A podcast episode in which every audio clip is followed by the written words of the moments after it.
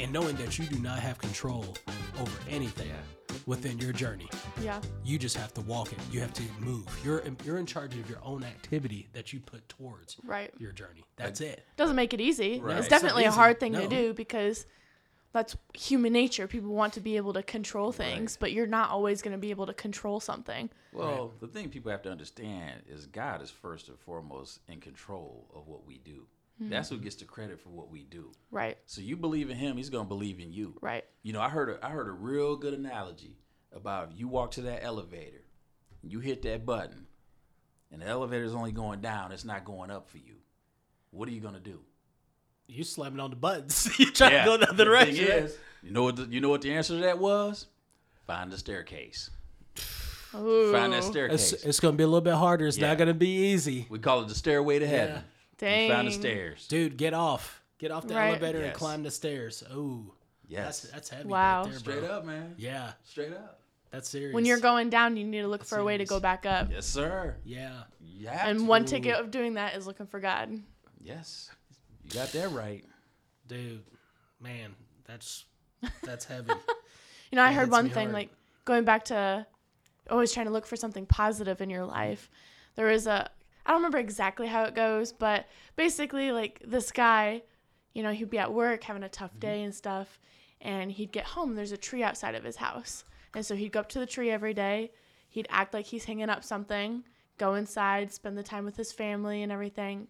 Come back out in the morning, go back to the tree, pick it back up. And one day somebody asked him what he was doing. And so what he said was that every day he goes to that tree and he drops off all of his struggles, everything that's happened throughout the day, leaves it at the tree so that way when he goes to the house, he can spend his time with his family and focus on the good parts and have a good night with mm-hmm. everybody. And then in the morning he'd pick it back up and deal with it the next day. You always have time to look for something good in your day. You don't oh, always have to hold on to hmm. everything that's Definitely, going on. Definitely. You have time to deal with it. Yes, ma'am. Yeah, I love that. And you know that kind of uh, when you when we talked about this before, I talked about you know leaving it at the cross. Yeah. You know the the story about that. You know some people carry their baggage in front of them, some people carry their backpacks behind them. You know you can tell some people that are being drawn down even more. That's because they carry all their sins in front of them, Yep. and it drags them down. And the the solution is to take the backpack off Yep. and just leave it at the cross. and people don't seem to understand the fact of you're forgiven every day for mm-hmm. whatever you do. Yep. So it's it's it's you know, God forgives us for that. He's already sacrificed everything for us anyway. Yep. Mm-hmm. So when you when you sin, He's forgiving you for those sins. Whether you come out and repent and say it, He's already forgiven you for that. Yep. Now, So, now you know- part part of that is too is there's sinning and purposely sinning. Oh yeah, but sometimes Regardless, knowingly- either way, regardless, he's it's still forgiven. But he Yeah. does it knowingly or unknowingly. Yeah, Whether right. either way, Yeah. he's gonna forgive for it. But the thing is, him forgiving you for whatever you do, that should Right. put you on track to be like, you know what? I need to be right. I need to be righteous and not do these things that I'm doing. Or if I know something is bad, don't engage in it. Right. You should know that. You know that's just knowing right from wrong. Just like you tell your kids, know Mm-hmm. right from wrong. Yep. So I mean, I'm telling you that levels book that's going to change some stuff. I'm telling you, it's going to take people to another level. I promise you, it is. It's going to. It's coming too. You watch. So, one of the things that, as you know, we warm up into this, you know, one of the things that we were discussing was the whole fact of do you love me? Okay. And like, what is love to an individual? And I really wanted to talk about that. So, we should talk about that. let's talk about Okay. that. so, do I want people to love me or do I want to love myself forever? Do I want people to love me or do I want to love myself forever? Okay. Okay, let me unpack that a little bit. Okay. So, it was part of it like we we talked about this, it was we talked about forever. Okay, the difference between um, looking at what like likes and fans and people are trying you're drawing attention and you're trying to get love people to love you and trying to give you something that is may not be real and are you better off uh, loving yourself because all you have is you forever The only person that's always going to be there for yourself Christ. is yourself. Well, Right. I guess my thing is you have to love yourself before you can love other people. right And you know, if you show love for people, they'll love you in return. But you can't sometimes loving yourself could be a form of like arrogance, Right. or you know, it could be taken the wrong way. So the thing is, you have to be clear when you show that love to somebody. You have to be clear on it because it can be misconstrued. So I mean, that's the thing. It's like you know, you if you love yourself, you can spread that love to others, but you have to love yourself in the right way. Right. Right. Yeah. And And, I, I- think that's what we're talking about. Yeah, and I guess I, I, if I look at it this way, it's almost like your intentions. Like, what what are your expectations from uh, those the people around you? Um, you want people to love you, like you, whatever it may be. What are you? What is fulfilling you? Are you empty because you're not receiving the love that you expect? And you know, sometimes you're not going to. You know, I mean? you're just not going to. And some people get broken by that. By I'm not, I'm not loved Right. and because they don't even love themselves so Mm-hmm. they don't haven't figured out that like maybe if i focus on me a little bit and love myself first then you know whenever i'm at a certain point in my journey i'm going to run into a point where i know i'm going to be alone and there's not going to be a lot of love there. Because you know fans only follow victories right? Like we were talking about fans only follow victories. If you're not winning then there's nobody around. But forever's there forever. It's always going to be there through the mm-hmm. ups and downs, whether you're winning or losing. Mm-hmm. It's still going to be waiting on you for the next steps. So if you can be a forever for yourself, like what's that about? Right. You know what I mean? Like think like about that. that. If you're forever for yourself, if you think about I am me, I am for I am forever. You know, I am a legend. I am forever. I am setting my path to say everything that I scorch on this earth is going to be something I generated and my impact that I uh, convey to everything around me. You know, I want to be the impact of the world. No matter what anybody thinks, no matter what anybody feels about me, I'm going to be this. Yeah. You see what I mean? Yeah. So the So the kinda- that type of concept. So to kind of piggyback off of what you're saying, it's Mm-hmm. like okay, so there could be ten thousand people out there that don't love you, Mm-hmm. but there's a thousand people out there that do. right. And as long as you know you got that thousand people and you love yourself, Mm-hmm. it doesn't matter.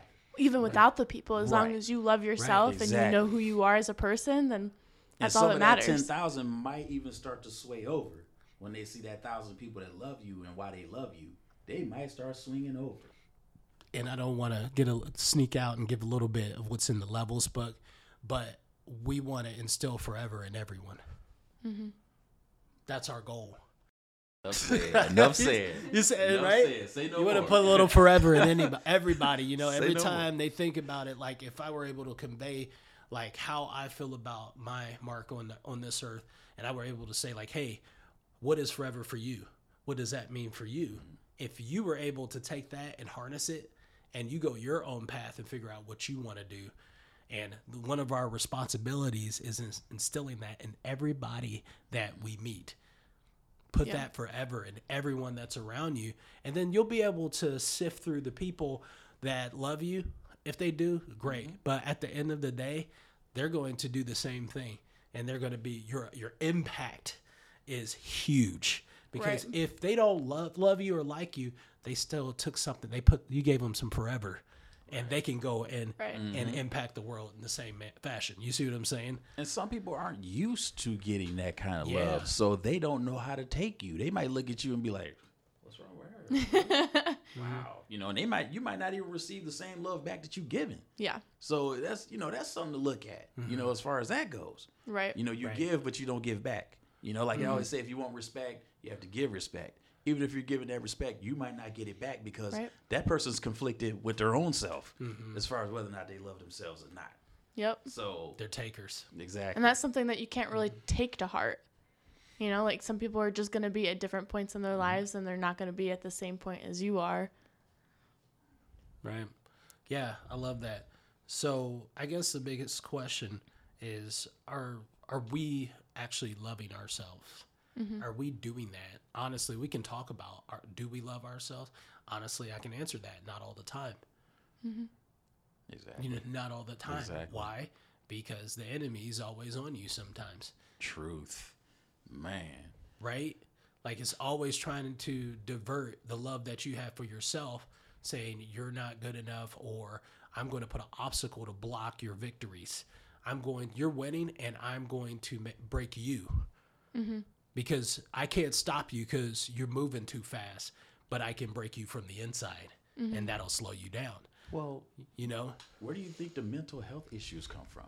That's Dude. that's the enemy, man. The enemy. I mean, think about it. You're not born with mental health issues. No. That's something that's instilled. You know, the enemy instills that to have you thinking that you're not worth this or you can't do this or you can't do that.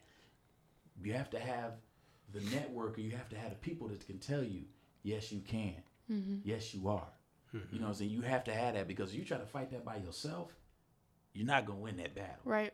And that's why these people have these mental issues. They have these breakdowns. I mean, I got a daughter that's that way. It's like, you know, one minute she's good.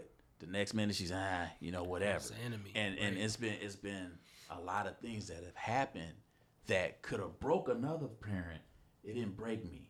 Because I'm like, you know what? I'm not gonna let that happen. I'm gonna do whatever it takes to try to get that out of my daughter Be there for her and support her uplifted. and yes, yeah. keep her uplifted, keep her going because she's 28. She's got a hell of a lot of time left, Yeah. and I'll be damned if it's gonna be spent worrying about whether or not she's good or not, Right. or good enough, or if she's loved or whatever.